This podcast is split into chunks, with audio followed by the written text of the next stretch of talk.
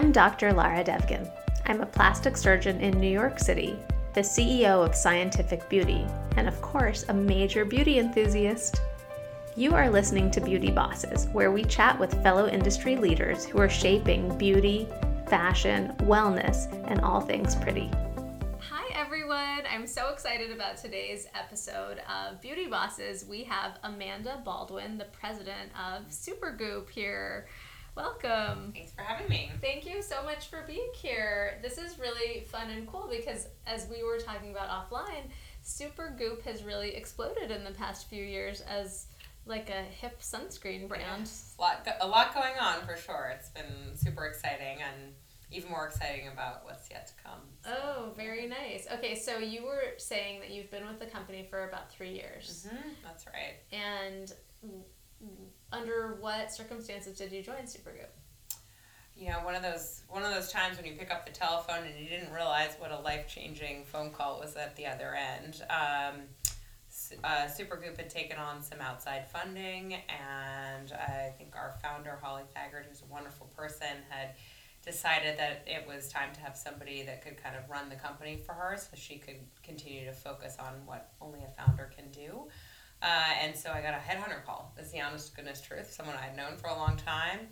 Um, was really enjoying my career, doing what I was doing before. I've been in the beauty and finance worlds, kind of back and forth over over my entire career. Uh, but fell in love with the brand. Uh, fell in love with Holly's mission. Always been a skincare junkie. Always believed passionately in SPF, and quite frankly, had always spent my time walking around wondering why everything didn't have SPF in it. Um, so, you know, it all makes sense now uh, in hindsight, kind of how I ended up in this business. But I just really believe that what we're doing has the opportunity to change the world uh, for the better, which is obviously a really exciting way to wake up every morning uh, and also build a great business and a great brand. So uh, I think both my head and my heart uh, went for it. That's very cool. What were you doing before Supergoop? Worked at a, a, consumer private equity fund called L Catterton uh, across the portfolio, worked with a lot of their different businesses. I've always, um, like I said, been in a mix of both finance and the beauty industries. A lot of how do I take a business digital has always been kind of the pattern, super entrepreneurial in everything I've done. But this is definitely my first, pretty much build it from the build it from a very early stage um, experience, which has been awesome. That's amazing. When you started out at Supergoop, what was the climate of the business like? We were an amazing idea, uh, a passionate founder, a real, I think, knack for product development, uh, and a shelf in about 100 Sephora's. Uh, and the rest has been built from there. Um, it's really amazing to watch. You know, we've built a really strong relationship with our retail partners. We've dramatically expanded the product line We've built an incredible team, a lot of great marketers. We've gotten out there and told the story. I think we're really at the forefront of changing people's attitudes towards SPF, and we've even gone international in the last couple of years. So, everything. That's a so, lot of change. Yeah. Um, how many how many SKUs or products are there in the company? We have right about between twenty five and thirty, depending upon if you count every shade and size of things. Uh, so it's a pretty tight lineup. Um, but you know everything that we make has SPF in it. It's our belief that it's not skincare if it's not protecting you from the one aggressor that I'm sure you know as a physician is getting you every single day. Uh, so everything is built on that foundation, but we take that category and have really been the ones to push the envelope in it. And it's all motivated by the idea of everybody should wear SPF every single day. How do I think about the products that are going to encourage you to use it, woo you to use it, inspire you to use it, not sort of scare you or scold you into use it. And that's very much our entire brand philosophy, our entire product development philosophy. So pretty unusual in the category. In fact, I think you know I've, I've now traveled the globe, um, and what has been really exciting is that everywhere I've sat, and you know some of the most you know every corner of the world, people's responses to this is, oh my gosh, this is so unique, and this is exactly what I've been looking for. That's very cool. Um, are most of your sales done through retail partners or mm-hmm. direct to consumer? Most through retail partners. We're a business that grew up in wholesale. I'm a big believer in the power of partners like a Sephora, Bluemercury, Nordstrom. Uh, they can help tell your story. I think they have a, client there who's looking for the best options in skincare. We also do have um, some physicians that we work with on a very um, sort of unique basis and um, yeah, so we're really looking for people that can help tell our story. We have certainly built a direct consumer business since I started, as obviously buying directly online is really important. And even with our retail partners, significant portion of our sales is going through their online channels. But you know, we really want to meet him or her where they are at that sort of decision point around their skincare choices. How did you guys um, react to all of the papers in the medical literature and like kind of the news stories about um, chemical sunscreens not being good for you because a lot yeah. of the products contain chemical sunscreen agents that are kind of on like no fly lists right now. So there's a lot of nuances to this. Um, the first thing that we believe is that there are times and places for both chemical and mineral sunscreens, but we do not believe that all chemical sunscreens are created equal. So we were the first brand to not, we never had oxybenzone in our formulas. That was Holly's first and very important insight. Um, was her mother was actually a breast cancer survivor, so when she was formulating that first formula, we never used oxybenzone. Uh, we'll be octinoxate free by next year based on some of the regulations happening um, in Hawaii. But we do firmly believe that there are safe and effective chemical sunscreen actives out there that are very important for formulating ingredient, uh, formulating products that are either invisible, which is very important if you have a darker skin tone, if yeah, you want certain effects on the skin that people just want in order to encourage daily use. Also, really important if you are an athlete or somebody who's sweating a lot, can't sweat through a mineral sunscreen. So, we see a lot of gray and nuances in that. I think the press has certainly blanketed it all as one statement. No, but I mean, um, it's we, not just. I mean, I think you make a really good point, but it's not.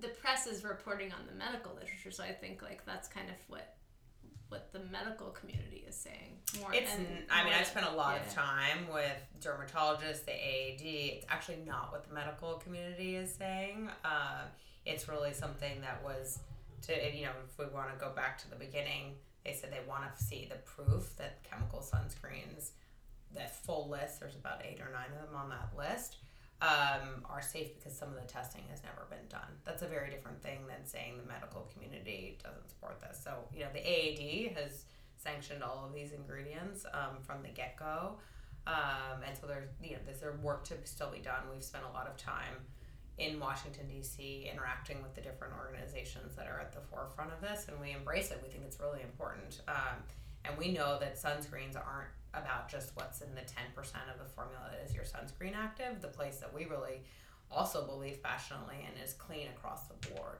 Um, so we're supporters of the Personal Care Cosmetics Act, and we, you know, we look at the full ingredient list. So we are huge, huge, huge believers in doing the right thing by the formula. We just think that if you can't formulate with chemical sunscreens, you restrict your ability actually get people to wear sunscreen every single day. Yeah. And when you think about the incidence of skin cancer impacting one in five people, it's really important that we think about all the different issues at hand and balance them in the appropriate way. Yeah. Not using anything at all is probably the worst. So, but just in terms of like keeping keeping um, all options open. That, that's just something that, that I that I wonder about also with all of the brands out there because um, as science changes, how do we get consumer brands to respond and um, you know in a in a timely way? Yeah, I mean, I think there's there's a lot of you know there's people that have allergic reactions to mineral sunscreen. So again, I don't think it's quite as black and white as mineral only. Um, you know, I think it's about what you're gonna wear. Um, we formulate if people want 100% mineral, we have 100% mineral, the cleanest of the clean type of product. But we get feedback, and we spend a lot of time with consumers saying like, I won't wear this. Like it's you know it just again, especially darker skin tones, people who yeah. have um, athletic endeavors, like they're just those aren't compatible with that, and so to say you have to use this or nothing, I think is sort of a very think puts people in a tough position. Um, and again, like we think that there's got to be options. We offer all of them. We don't pass judgment on what an individual wants to do. So if that's something that is point of view of you as a physician, then we would say, great, we've got zinc screen, uh, matte screen, all these formulas that are great mineral Yeah. options. And then for the people who are like, you know, I, it's imperative to me that I don't see this on my skin, and that's the only thing I'm going to use. You know, to your point, what's the best thing possible is that It's not the same thing as- yeah. sunscreen, right? And actually, a lot of times the dogma that um, that you'll hear in the medical community is the best sunscreen is one that you're actually going to put on your Mhm, face. mhm. And if you're not going to use it, then it doesn't make a difference. And I think that's our biggest concern with all of it is that it was painted as so black and white, and that we Yeah. got a lot of inbound questions about like, should I still wear sunscreen? And you know, obviously the answer is yes. Yeah, yeah, and that's really interesting. I think actually probably listeners will find that interesting too because everything seems so black and white until you crack it open, and then it's like that's that, you know that's it's gray interesting to be in the Yeah. in the throes of something like this. Um, I think it has given me a newfound appreciation for digging deeper when I read a headline. What do you guys have planned in terms of like the future of Supergoop? A little bit of all the things that have gotten us to where we are now. I mean, product innovation is the lifeblood of what we do. I think we're always thinking about what's new science, new ways that people are thinking about protecting their skin, new people, new types of product, new formats, new textures, like all these things. So we love that. It's one of the things that I enjoy the most. Uh, definitely continuing to educate people and, and get the word out there. I mean, the statistics that I've seen are still that 84% of women don't use sunscreen on a daily basis. It kind of is mind blowing. Um, and so, how do we continue to educate people? We've moved the needle, but we certainly have a lot more to go. Uh, and then, obviously, you know, sort of this whole idea of like what we have, we believe is unique around the world. And how do we, as a small company with, you know, we're about a little over 40 people, actually do that on a global scale? Um, it's, you know, super exciting, really fun, and figuring out how to do that is definitely something I'm spending a lot of time on right now. How do you think Supergoop became popular when it hit its moment of inflection from about three or four years ago to now? Was it? I think it like- always had yeah. this sort of magic to it. I think that it it's you know I come from a marketing background, but you have to tell people your story. I think the story was always a very powerful one. Uh, and I think and the product we, we also had we launched some of the like right product, so we had found product that really resonated with uh, consumers that they wanted to actually use it. Um, they adopt it as a part of their routine. So that plus the marketing to kind of get the word out, that that's the inflection point. It all has to happen at the same time. I think you can't have great product and not the best marketing, and you can't have great marketing without good product that people are going to actually be like, oh wow, that really was as good as the picture on Instagram. Uh, so I think you have to have kind of both happen at the same time, and that's that's the magic of it.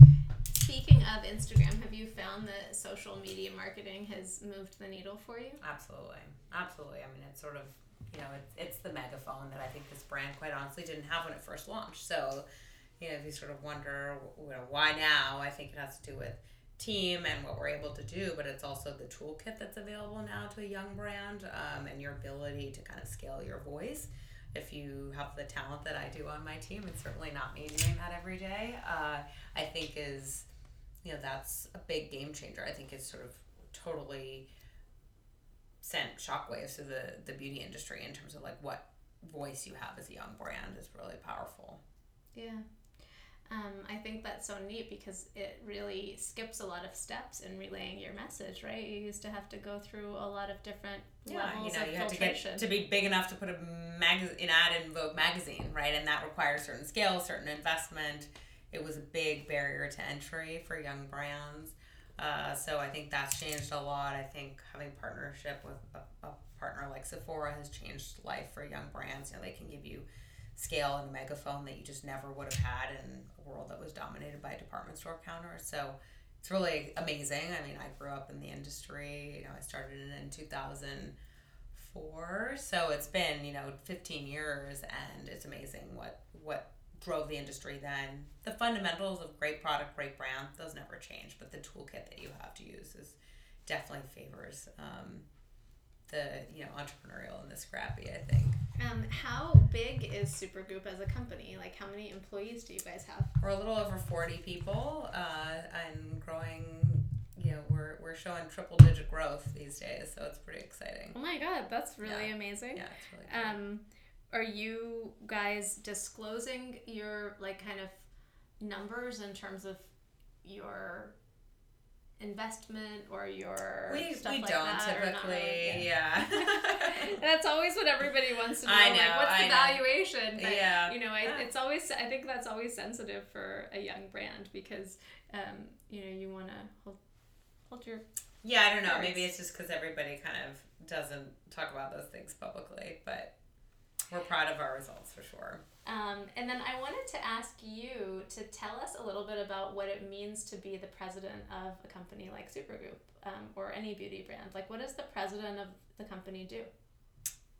Help everybody else, I think, do their jobs well. Um, I really think of myself as an enabler, a coach, a confidant, a sounding board, all those things. I mean, I always say, like, I don't really do anything all day, right? I'm, I'm there for my team. Uh, and so my, my most important job every day is to make sure that we have the best possible people who are motivated, feel like they have the right direction, and then set them free uh, to do what they want to do, but sort of always be there for them. So it's uh, it's really been an incredible journey for me, and I'm really proud of the team that we've built. Uh, and you know, I'm always kind of thinking six months ahead, twelve months ahead. I mean, I do think that is that is a real job that I have is is to really say like, okay, where do we want to be in a year from now? Where do we want to be here in two years from now? What is it going to take to get there in terms of talent, resources, doors that I have to figure out how to go open? Uh, I think that's what I spend a lot of time on. What would you say are the three most important leadership qualities um, for anyone who's listening to this podcast as a young person or really an any age person who might want to be the president of a company? Like, what are three things that make you or anybody well suited to be a president? listen you know it's not about you it's about everybody else uh, i'm gonna botch this quote but i just saw one that was like you know as, as a leader you're you're not in charge you're in charge of the you're responsible for taking care of the people in your charge i didn't get that totally right in terms of the words But I like that. but the concept Yeah. is uh, you know a leader is, is you know i think we have so many um, ideas of this person who stands on the stage and just tells everybody you know gives these big inspiring speeches and just everybody follows like that's not what it's about it's about really listening i think understanding and really caring about people um, as individuals and as their dynamic uh, with as a team uh, I think those are really important, but I do think I do think you have to know where you're going. I don't think you can, you can you can listen and be a good confidant, but if you don't know kind of where you, you think you need to go from a big picture on the other end, I think you can um, you know lead people astray. So I really love that. that? we have to do a simultaneous Insta live. So, okay, okay, got it. Um, so that was happening um, for those of you listening. Um, okay, well, I think that that's really amazing and interesting. Um, would you mind telling everybody where they can find you and more information about Supergoop? Supergoop.com is always the easiest. Our Instagram handle is at Supergoop, so I would I would start there. And if you want to try the per, the product in person, uh, any Sephora store is the best best place to start. Are you guys gonna start a TikTok channel? We talk about it. Uh, I think we're we're watching very carefully. uh, right now, that the audience there is uh, very young, um, and I think that we're trying. You know, we're a young team, and we're trying to figure out like what's that moment of truth. And we think that Instagram is probably the right place for us at this point, but we're certainly watching. We talk about it a lot. That's funny. All right, well, I think TikTok is going to be the next thing, but I'm just dying to see how everybody does it because it's so funny. yeah, there's always an interesting platform to keep your eyes on in this world. Well, thank you so much for Thank being you. here. This has been amazing. Great to be here.